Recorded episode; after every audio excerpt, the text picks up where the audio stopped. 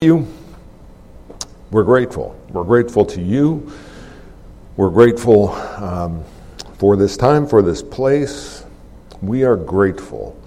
And uh, you, the knowledge of you and being in your kingdom, amazingly transports us from the immediate that we live in and, and struggle through into the eternal and the things that matter. And uh, I pray you would work that to some degree here now for the next 40 minutes or so. Um, open our minds to hear, to understand, open our hearts to respond and be transformed, and then use us for your glory, for your kingdom. I pray in Christ's name. Amen. Um, I thought it was uh, interesting, Tom finishing up talking about prayer requests and that whole kind of public, private kind of things. A lot of times we have expectations. I recently have had different expectations in regard to exactly what he was talking about than other, uh, at least one other person in the body, and they thought a certain way about certain things, especially medical prayer requests, than I tend to, or especially as my wife would tend to. Um, so whenever you kind, of run into something like that with a member of the body, and you're like, "Yeah, that don't that's kind of weird." Bear with one another in brotherly love or sisterly family love. Um, yeah, it's really important because we can get locked into our own way of doing things and thinking and expectations, and it can cause division. Um, so that's that's that. Uh, okay, so uh, if you have a Bible, I encourage you to open it. We're going to be in Matthew chapter 6. That's page 1277 in my Bible, and I'm pretty sure this is the only one of these in this room. Um, uh, but Matthew, first book of the New Testament, we're going to be in 6. That's right in the middle of the Sermon on the Mount, 5, 6, and 7. Um, and uh, we're going to be looking at prayer again today. Um, but in relation to the public and private thing, that's um, on your outline, that's where I'm starting off. Uh, this whole section is about what's public, what's uh, viewable, what's accessible in the, in the context of other people, and what's not, what's private. And uh, these three examples our Lord gives, having to do with giving, prayer, and fasting, um, I've said before, those three things, first of all, He's assuming his people do those things. And I confessed a while back, the last one's not really my forte. Um, it's just not, you know, I try to do it, I do do it. But anyway, uh, keep that in mind as we look through these things. He's assuming, he doesn't say if you pray or if you give or if you fast. He's saying when you do these things. And uh, that fits in the bigger context. But so that, that kind of dilemma what's public, what's private. Um, I just looked in the news a couple days ago. Um, disclaimer I think it was all NPR, so, you know. Um, I know we all tend to have our news source we go to. Um, I'm assuming NPR is kind of on one end of the scale, and o, OAN would be pretty much on the other end of the scale. And we tend to pick where we're going to get news on that scale. I would invite you once in a while, go someplace totally different, just for the matter of perspective. I'm not saying you got to buy the line, whichever the line is, but it's good perspective. Um, okay, so these are some kind of things that I thought in the news that relate to that, that whole public private thing. Uh, the CDC, which right there probably just offended somebody, the CDC says to throw away your onions if you don't know the source, because if they were grown in Chihuahua, Mexico, they may have salmonella contamination. Well, when I was at Fred Meyer the other day, there wasn't a sign that said these onions are from Chihuahua, so throw them away when you get home. That would be good public information if they were, or the opposite. But that was in the news. Um, also, a popular Spanish female author named Carmen Mola is actually the compilation of the work of three Spanish male authors. So you probably don't know who Carmen Mola is. I don't either. But if you pictured, if it, if the news broke tomorrow that Nicholas Sparks was really the work of three female authors, and there there is not a Nicholas Sparks, that this would be the equivalent of that. And it never said on her on her their books who the author really was. Uh, Sprinklegate. Does that make sense to anybody? Good. Apparently, there's a whole uh, sprinkle gate thing going on in the United Kingdom. That sprinkles, you know, the sprinkles they put on donuts and stuff. They, yeah, they got some bad thing going on with sprinkles, and I guess you think we have trouble here in the UK. I guess they have authorized sprinkles, and a very popular baking outlet that makes this wonderful cake or whatever their famous product is. They now have to stop making it because they were using unauthorized sprinkles, and and the head of the firm said the other sprinkles just don't measure up. So we're just not going to sell that. So if you go to, you know, Carr's Bakery, you want the sprinkled donut, remember, they may not be authorized sprinkles. And they're not going to tell you that's not public or private information, right? You just go there, you buy your donut. Uh, a nurse in Texas has been killing patients. Where's Brian? Where is Brian?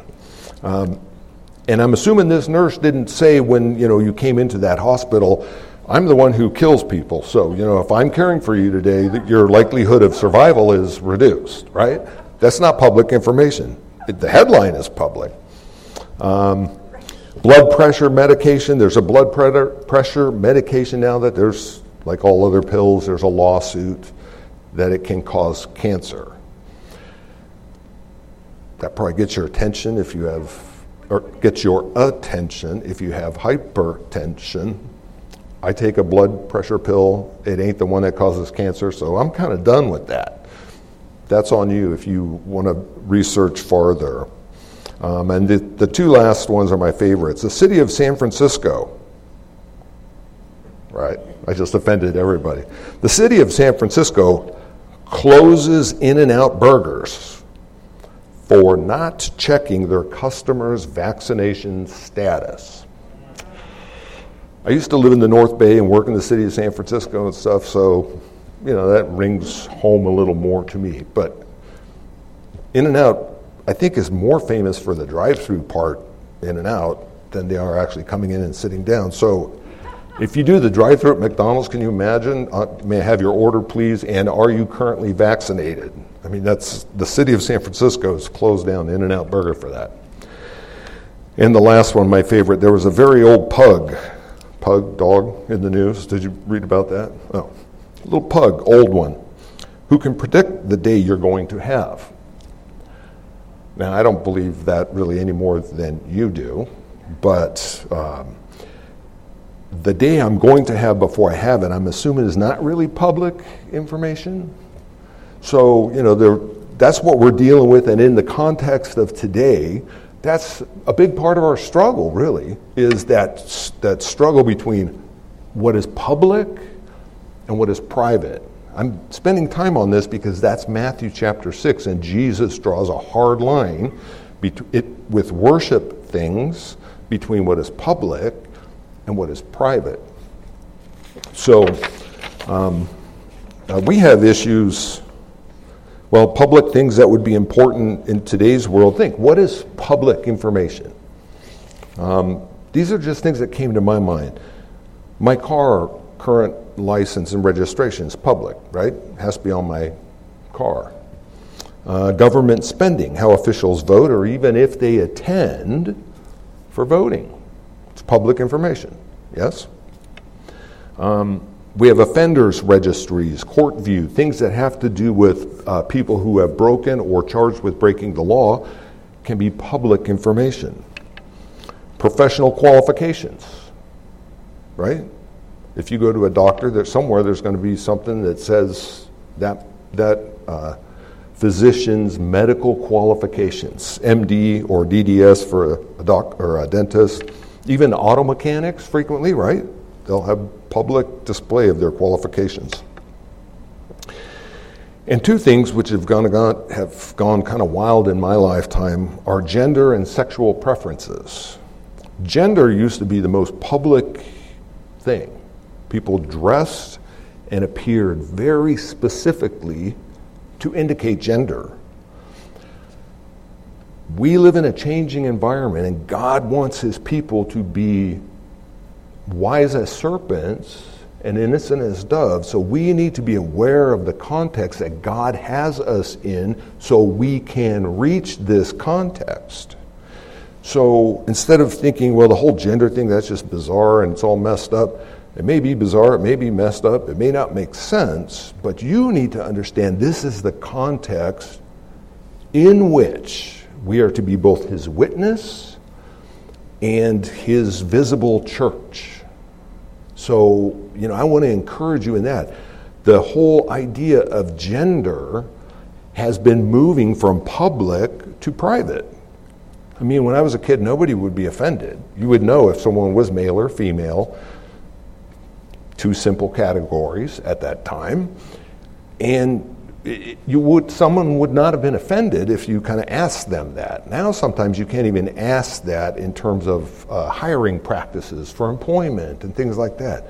So I'm just bringing this up that this is part of our context that we live in that God has us here in. And he doesn't have us here to recoil from all of it and isolate ourselves. He has us here to reach it. Somebody say amen. That's why we're here. So, you know, people, there are people, we know people, there may be people here or visiting our church at times where gender is not, to them, that's not public information. They may choose to keep that personal or private. And sexual preferences were always private, regardless of how you what your preference was, and from the Bible, it's very clear what God's way is. But now it's become totally public, almost to the point of, uh, yeah, it's just totally public. Uh, so now the, the private section, again, gender then, has moved kind of into that private category, at least for some people in our society. Um, other things that are private information, financial information, right?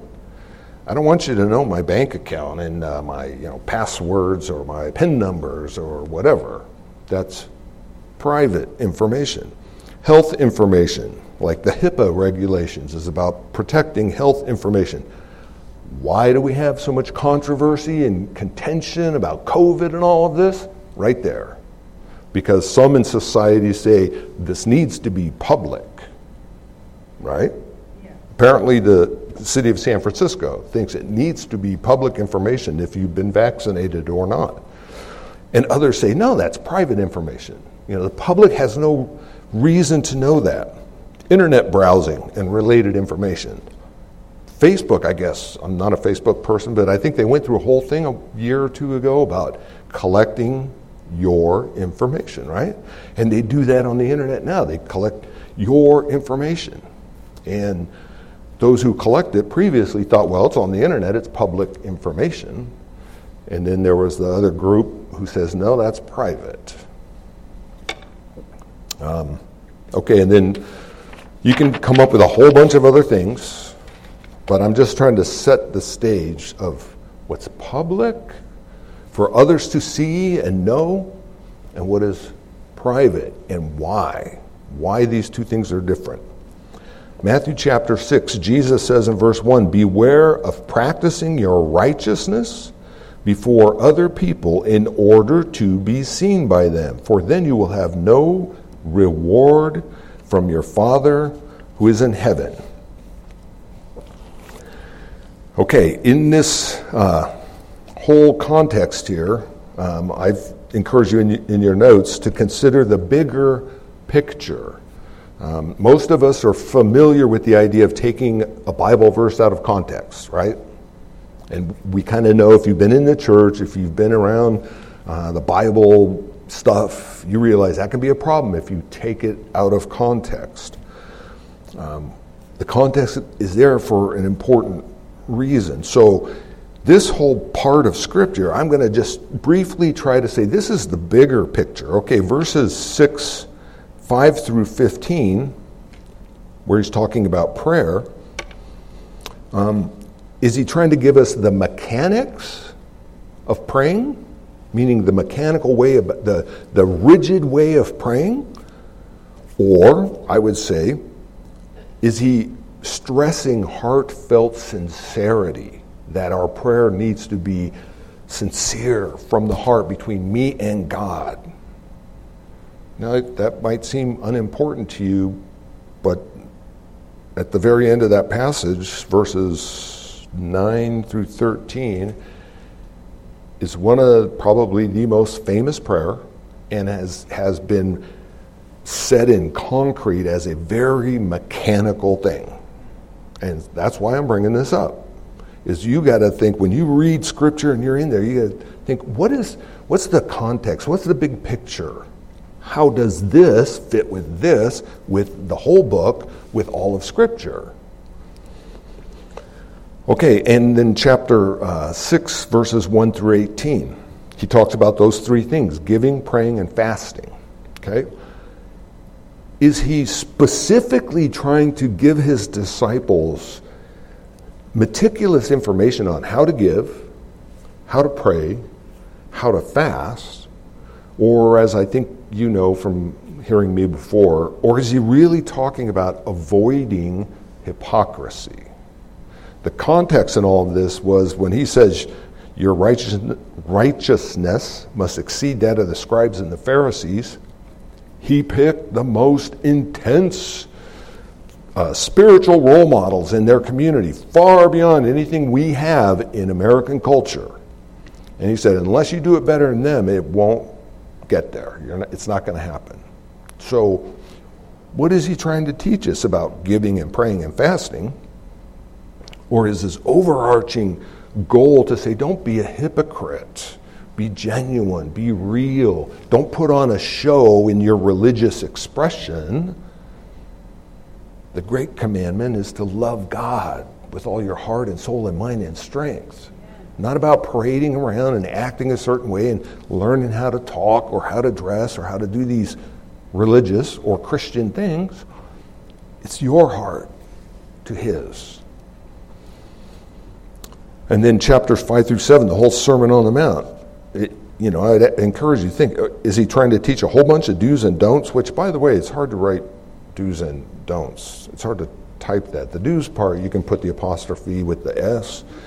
But what do you do with don't? Because it's already got an apostrophe. And I tried it, you know, D O N apostrophe T apostrophe small s, and it's like, that don't look right. So, do's and don'ts, is that what he's trying to teach? I would say no. He's teaching kingdom life. This whole Sermon on the Mount starts off and finishes about the kingdom. I would encourage you one more time. If we look back at whatever, I mean, there's a time to remember and be appreciative. This looking back is a very good thing. But if in life in general, if you're looking back, or even if you're looking around you instead of looking forward, you're probably not going where the Lord wants you to go. He has a purpose for this church right now, today, even with all these empty seats, and some would be filled if people weren't wrestling with COVID or medical issues, and some wouldn't. But He has a vital, living purpose for every one of us in this room going forward. So focus on that. We are, if, if you're born again, if you know Christ, you are in the kingdom. And the king has a purpose for every subject in his kingdom. Every one. And it's a forward looking purpose. It's not a, well, I'm on the sideline now, or, you know, boy, I remember the better days gone by when we were in Egypt and the leeks and the garlic and all that fish that was probably carp or something that came out of the Nile. No, he wants us looking forward. He wants us serving him going forward. Okay, so um, the triple vaccination against hypocrisy, as I use that, was uh, giving to the poor, which we've talked about, prayer, which we talked about a little bit, and fasting. And all of these are uh, powerful instructions the Lord gives us to avoid hypocrisy. Now, who's never struggled with any form of hypocrisy? Who's never cared what you look like or sound like or what other people think of you, and it's just you and God, and that's it? Okay, so it's kind of a universal problem. We don't all struggle with it to a, uh, the same degree, but it's a problem we all need to be sensitive to. And, he, and it may not be as big of a problem as it was here in this context in, in Matthew 5, 6, and 7, but it's a problem. And God looks on the heart. We look on the outward, God looks at the heart. Okay, last week I mentioned Habakkuk uh, 2 4. I think it was 2 4 if I got the number right there. Did anybody look that up or read it? Or do you already know it? Come on, courageous volunteer. And the call went out. Who will be the courageous volunteer? Come on. I saw that hand. no, I'm just messing with you. Okay, I will paraphrase it. The righteous or the just shall live by faith, right? And that became the hallmark of the Reformation. It is the basis of some of the most powerful doctrine in the whole scripture. And it's just kind of tucked away. It's not even the whole verse in Habakkuk. The righteous or the just shall live by faith. Was that a indication? Or? Yeah. The righteous, the just shall live by faith. Okay, which brings us to these three words. And uh, I would like you, hopefully, if you haven't already, define those three words right there. Faith. What is faith? How would you describe faith? Um, the, the definition I gave before is kind of a generic definition. It's not, you know, biblical faith. It's just faith. What does faith mean? Um, and you need to have a kind of solid grasp on that. If somebody asks you about it, you need to be able to say. Uh, my definition was belief, trust, or confidence in someone or something. Right? You get on a plane, you have faith that the, whoever's up in the front of that plane knows what they're doing and they're going to take you from point A to point B safely.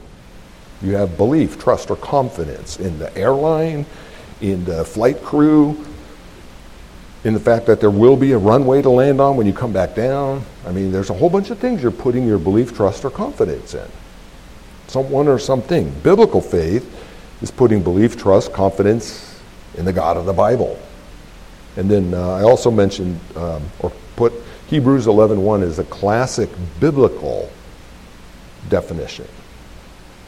Right? What faith is?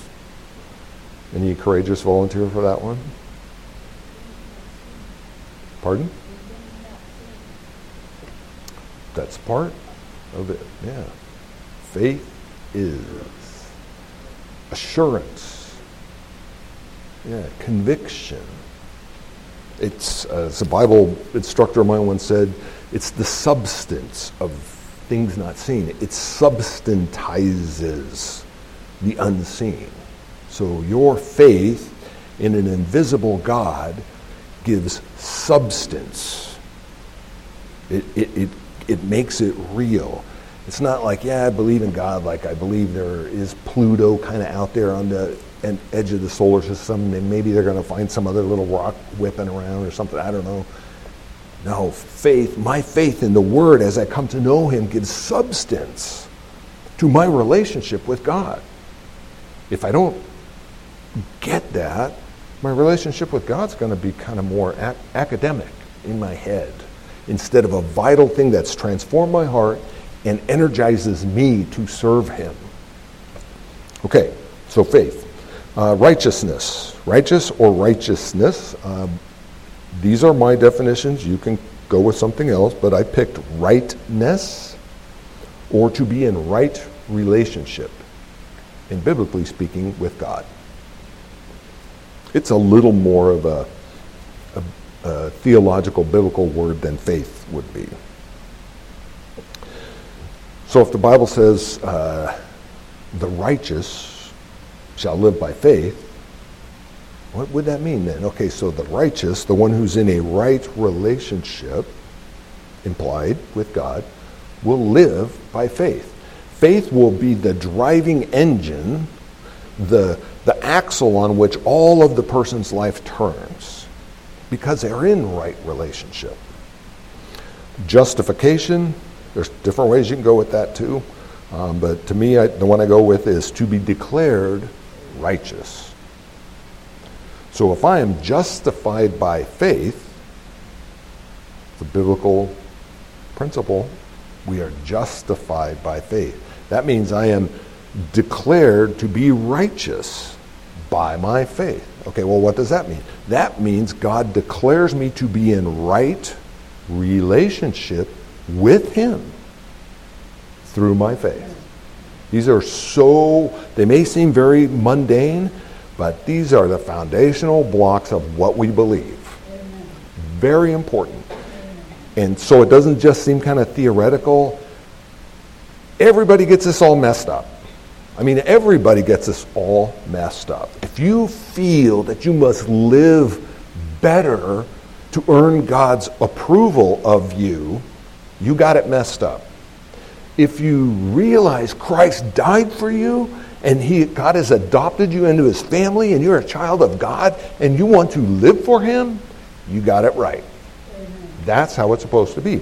People always think, think works or living right then will bring you to God. No, never. Never has, and never will. You come to God in faith and you accept all that He gives you by faith. And you are transformed. The knowledge goes in your head, it goes to your heart, you're transformed, and then it activates your body, how you live for Him.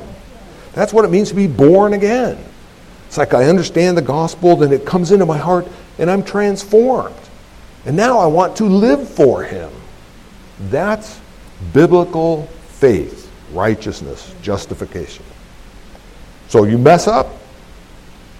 Is it like the little kids' board game Chutes and Ladders? You go way back down, start over? No, right? No. If you are born again, you don't get unborn again, and then you got to get born again again, and then you get unborn again again, and then you got to get born again again again again. I mean, there's people who actually believe that. I was born once, physically speaking. I never got born, physically speaking, again, ever, right? My mom might have got mad at me, but she never said, You're going back to square one, we're starting this whole thing over. I mean, that's ridiculous. It's equally ridiculous in things of the Spirit when Tom was sharing that we have the Spirit. If you are born again, the Spirit of God dwells in you. You are like one rock or stone in the greater temple, which will be revealed at some time. You don't get like taken out and put back in and taken out and put back in just because you were a naughty boy or girl. Now, let me clarify. You can think you're born again and not be. Jesus teaches at the end of this Sermon on the Mount Depart from me. I never knew you. But Lord, I did all this stuff. Depart from me. I never knew you. So you can be deceiving yourself and thinking you're born again. And that's a, a real concern. That's why weekly we're supposed to examine our hearts. And if my walk with God is a sham, uh, I got work to do. It's got to be fixed. I really need. I know a guy right now who was preaching and teaching and doing all kinds of stuff, been in trouble with the law off and on, and recently he got born again. And before that, it was all a big sham. He goes, You know, I even thought I, I was a Christian. He goes, No, no, no, no, no, no. I'm a Christian now. I've been born again. And this happened to him in jail. Um, and he's thankful, and so am I, that he ended up in jail, that God would work that to God's glory. But yeah, so belief, faith, righteousness, justification. If you are justified, you don't get unjustified by your failure. You're justified. Jesus took my failure. Okay, transformation is a three step process, and uh, I talked about this before. uh, the head, heart, hands, I've kind of been talking about it now, or what I know, what I am or be, and what I do. That's those three things head, heart, hands, or know, be, do. Or sometimes people go with thoughts, feelings, and behaviors. Though that gets the feelings part kind of gets a little off for me, but um, and this is it's exactly how God works. The gospel can be preached, and everybody in the room hear the same content, but it doesn't get in here unless the Spirit of God, like Jesus would give hearing to those who were deaf, unless the Spirit of God enlightens you somehow. And then you're like, okay, I think I understand what that means. And then you embrace it by faith, and it goes right here, and you're born again. Can you know the truth of the gospel without being born again? Yeah, right? James, I believe it's James who said, the demons believe. They ain't born again. yeah, so, so people can know it up here and not be transformed in here. This is where you get born again. Inside, you're a new creation, a new creature. There are people that teach the word and teach the gospel and are not born again. Yeah, that's just knowledge. And then the most important thing after that is the hands, the foot, the feet, the action. That's what I was saying a minute ago. God has a purpose for everybody in his kingdom right now, going forward. Regardless of what goes on in this world around us, he has a purpose. If you're here, if you're born again and you're breathing, he has a purpose for you. When he doesn't, you're probably going to stop breathing, right? Or he will come and get us all, which come quickly, Lord. okay, so Okay, so prayer viewed in three parts Matthew 6, 5 through 14. That's the section on prayer. Um, all through here, Jesus uses the word reward. And um, my first thought, well, isn't this kind of mercenary? You know, Jesus says, well, I'll just read in the first verse there, 6 1. Beware of practicing your righteousness. Beware of acting like I'm in right relationship with God um, before other people in order to be seen by them. That's the catch. If I'm doing it to be seen by them, for then you will have no reward from your Father who is in heaven. Okay, some people feel like, man, you're doing this for a reward? Why, why are you a Christian? Think about that. Why? Why are you here? Why, if you read your Bible, why do you read your Bible? To give glory to God. to learn how to walk with God. I'm going to fess up. I'm doing it for a reward. I'm doing it for a reward because it matters. I believe what he has said. And I believe Christ died for my sins. He paid, his blood paid my sin. And I will be welcomed into heaven. That's my reward. I believe it. I'm doing this for a reward. Not the, you know, pocket full of money reward, but I walk with God because I believe what He has said. And Jesus, through here, talks about reward, reward, reward, reward, reward. The Apostle Paul said, if, if, if this is it in this life, we're messed up. Man, we're the most pitiful people there are. If there's not something that comes after this that's better than anything this world has to offer, right? Is it? Yes. if, if everything this world has to offer is the best there is, what are we wasting time here for? Right? I mean, think about it. I know that Christians don't really talk this way, but just think about it. If what life has for you in the next 20 or 80 years is the best, I'd be the first one to say, go for it. We're stupid to be in here. Go get it all. But it's not. Faith gives substance. We believe, no, this is not it. In fact, this is broken. I'm looking for a better place. I'm traveling through. This ain't my home. I'm looking for a reward when there's going to be a door open and Jesus is going to say, Come on, Greg. We're going to live it up from here on out, right? There'll be a feast. There's going to be a party. I mean, it's going to be nothing but good.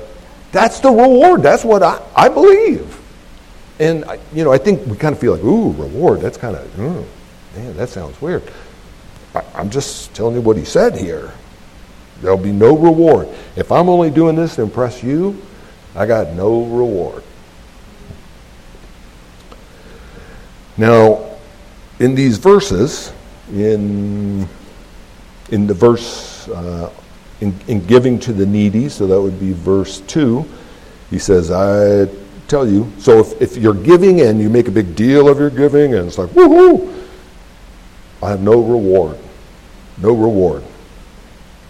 But if I give in secret, and the Father who sees in secret, then there will be a reward. So with the giving, there's reward and reward.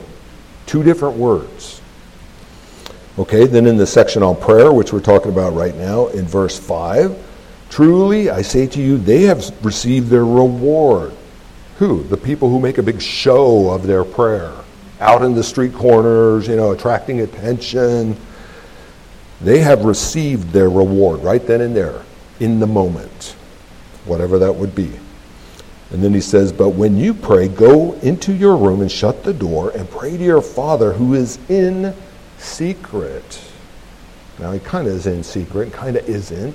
But what he means there is you go into an inner room, a place that's just you and God, it's just you and God.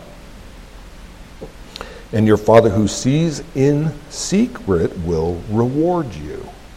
Two different words. And then later on, down in verse 16, he says, And when you fast, do not look gloomy like the hypocrites, for they disfigure their faces, uh, that their fasting may be seen by others. Truly I say to you, they have received their reward. Then and there.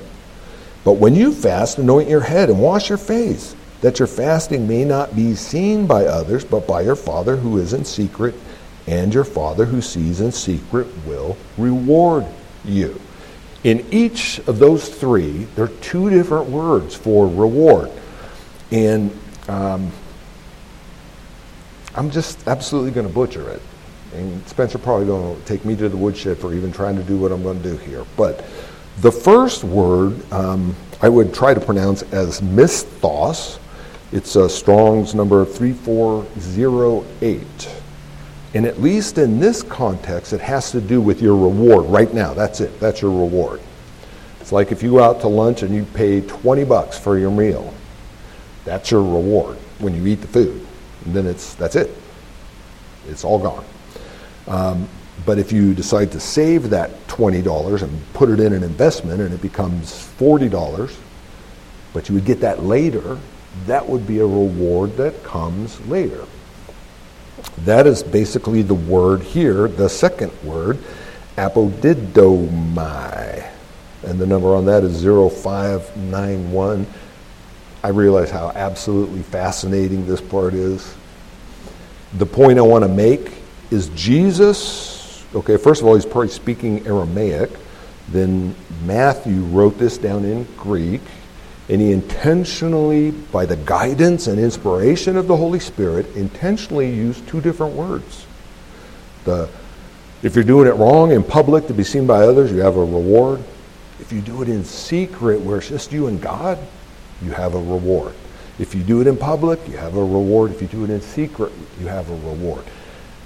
My point in, in this is, for whatever reason, it's different in each of these cases where it's in public, it's like, that's it, man, that, you're done. You know, you could have made a big show, gone to the big fundraiser, and wrote out a check and said, I'm giving $10 to this cause because it's a worthy cause. That's your reward. You just got it. That's it. But if you give in secret and you're like, God, I want you to bless this and use this to empower this ministry, there will be a reward that comes. And uh, not, we're not talking dollars. I'm not talking finances. Am I clear on that? Yeah. There are heavenly rewards. God will reward or repay or uh, compensate. Now, these two words all through the scripture, they're pretty close. They're actually confusing to me. And, you know, I don't know Greek, so it's not surprising. um, but Jesus and then Matthew, in the inspiration of the Spirit, used two different words to make the point. Okay, um, so your reward for living out your acts of righteousness can be right now, here and now, or it can be deferred. And you can live for God and you will be rewarded later. That's the whole essence of our faith, right? Isn't it? That we're deferring, we're avoiding, we're choosing not to, we're, we're keeping these kingdom priorities at the forefront.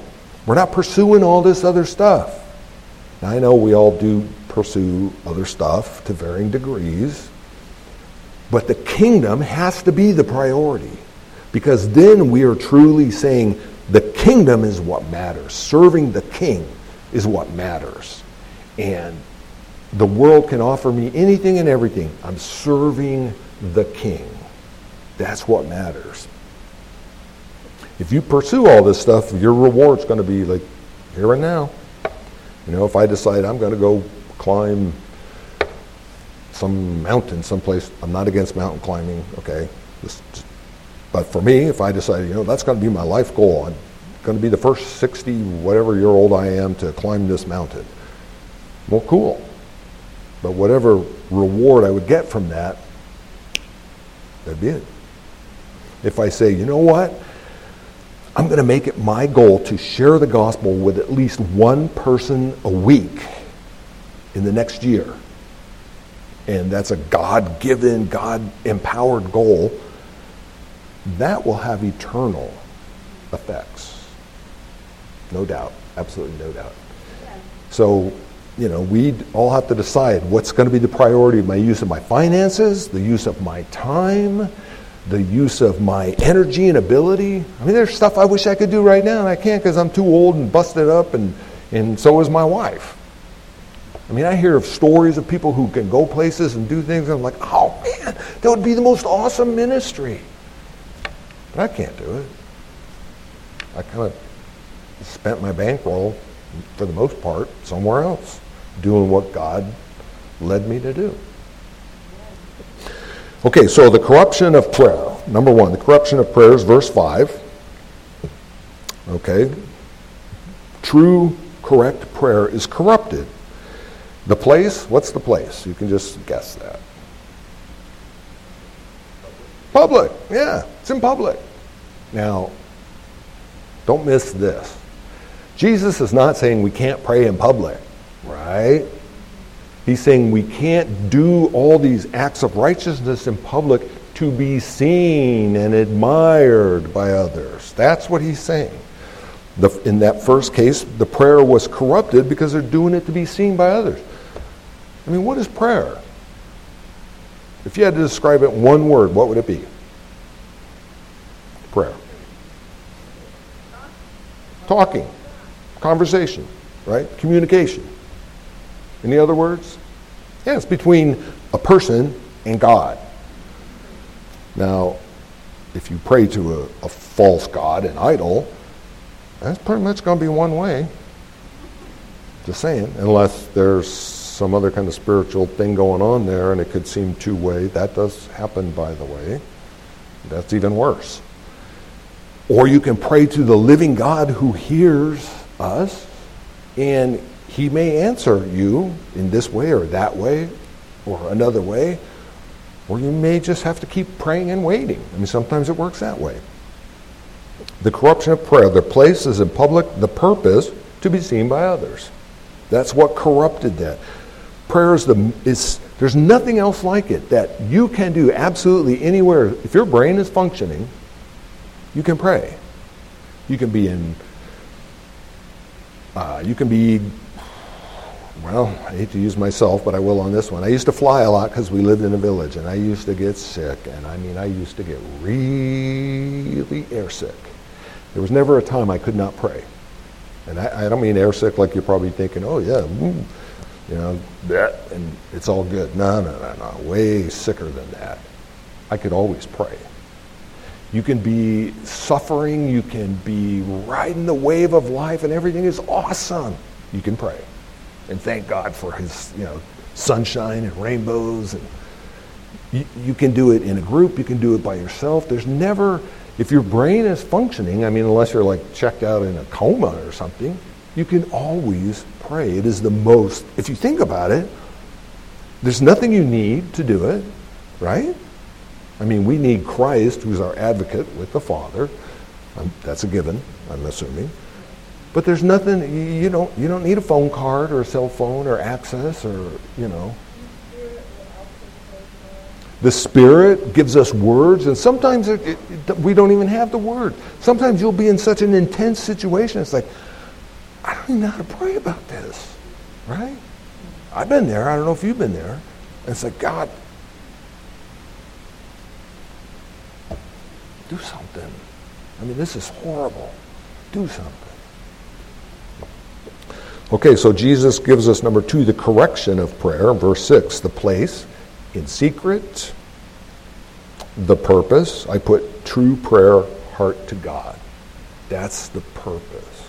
Now, again, I just want to say, you don't have to always pray in secret. He's not, this is not a mechanical thing he's trying to give us. He's trying to help us understand the, the natural inclination for hypocrisy and this will fix it. If you tend to want the good opinion of others, which we, I think we kind of all do, but you kind of want to be the life of the party or you want to be noticed, I encourage you pick times where you can do things invisibly that will be good for your soul. Does that make sense? Yeah. Doesn't mean you always have to do it that way.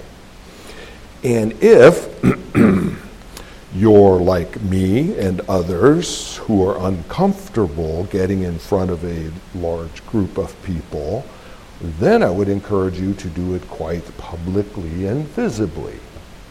Can I get an amen, bro? Yeah. Yeah. And, and there's, well, it's him, but there's others in our group, in our fellowship here, who I'd be looking at if they were here, who that's their stumbling blocks. Like, no, no, no, man, I can't get up and do that. I'm like, I can do it, you can do it. You know, it's not like I got this big slice of the Holy Spirit and you just got, you know, a little teaspoon, right? We do what we do. We're all different, right? Tom's just back there like, yeah, brother. Was he leading singing? Can I get an amen? Yeah. I was thinking when you were doing that, I'm like, no, that's where I draw the line. I cannot. There are things about singing I don't know, I can't do. I, mm, thank you, Tom. Thank you, Tom, for doing it. Not to mention Nikki, wherever she is. Okay, so so that's that. And then uh, next week, I'm going to talk about the content of prayer, which is what we know as the Lord's Prayer, kind of more appropriate as the disciples' prayer. Um, and it's ironic, no disrespect to churches or denominations or whatever, but it's ironic that those lines have been so mechanized for prayer right after he, as we'll see next week, he talks about don't pile up empty phrases and repetition and stuff. It's like, you got to be kidding me. But we'll get to that next week. Okay, two things to think about, and you know me by now, it's probably more than two. But who are you living for, moment by moment, 24 7? Who is it that you're living for? How, do you make your decisions? How do you uh, determine what you're going to do, where you're going to be, what you're going to say? Who is it? And I put down a list here of self, spouse, parents, friends, church, God. This is not the Sunday school class where it's like, it's all God, 100%. Right? We're going to be perfectly honest. Uh, I'm not thinking about God 100% of my time. Just saying. Um, there are other things you could add to that list. Children, right? A mom with a lot of small kids, she's probably living for that right there a whole lot of the time. my wife, we raised three that were within five years of each other. And whew, that was a beehive. So I can imagine what my daughter is doing with six, but whatever. Um, or work, you know, work. Now, let's just say, okay, let's say, let's pick work. Let's say, okay, I live for work eight hours a day, 40 hours a week. If that's you, you know, you could figure out, okay, what percentage? My idea was all these all these things would add up to 100% of your time. Um, whatever percentage work would be full-time work, you you're subject to your boss. That's biblical, right? If I have a job serving pizza at Moose's Tooth, that's what they pay me for. That's what I'm supposed to be doing. I shouldn't be hanging out with the customers and you know giving them tracts and talking to them about Jesus. I'm being paid to deliver pizza to their table.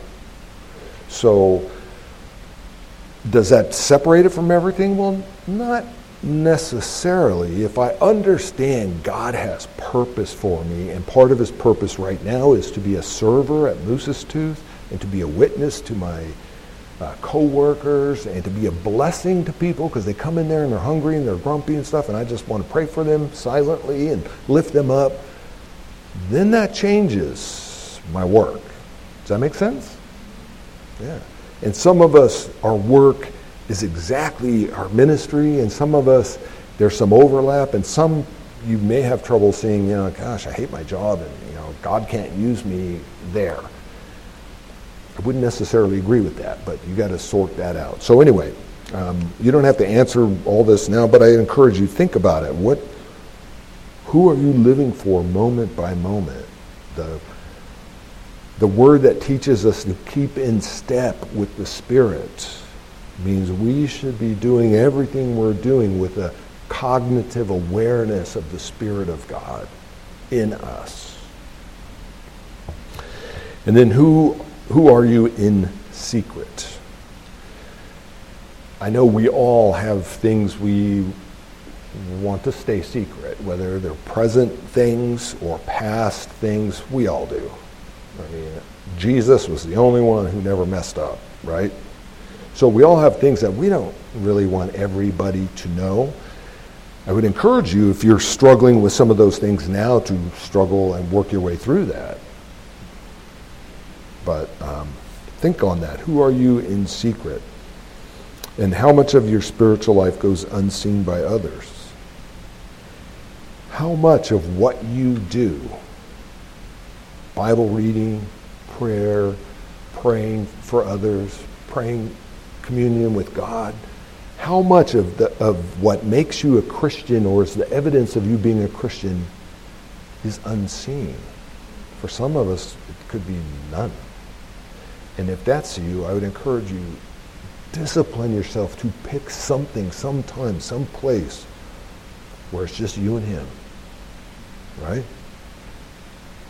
Because that's that's going to be where it's at. Some people have trouble just praying. If it's like if it's just them and God, it's like, I don't really know he's listening. Okay, well read the word, grow in your faith, he's listening.